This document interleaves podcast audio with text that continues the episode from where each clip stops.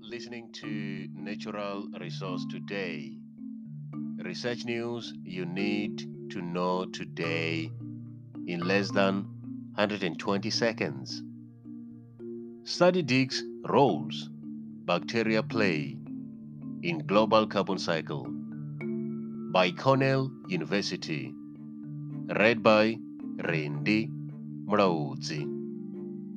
Cornell researchers have developed an innovative technique to track microbes and understand the various ways they process soil carbon, findings that add to our knowledge of how bacteria contribute to the global carbon cycle.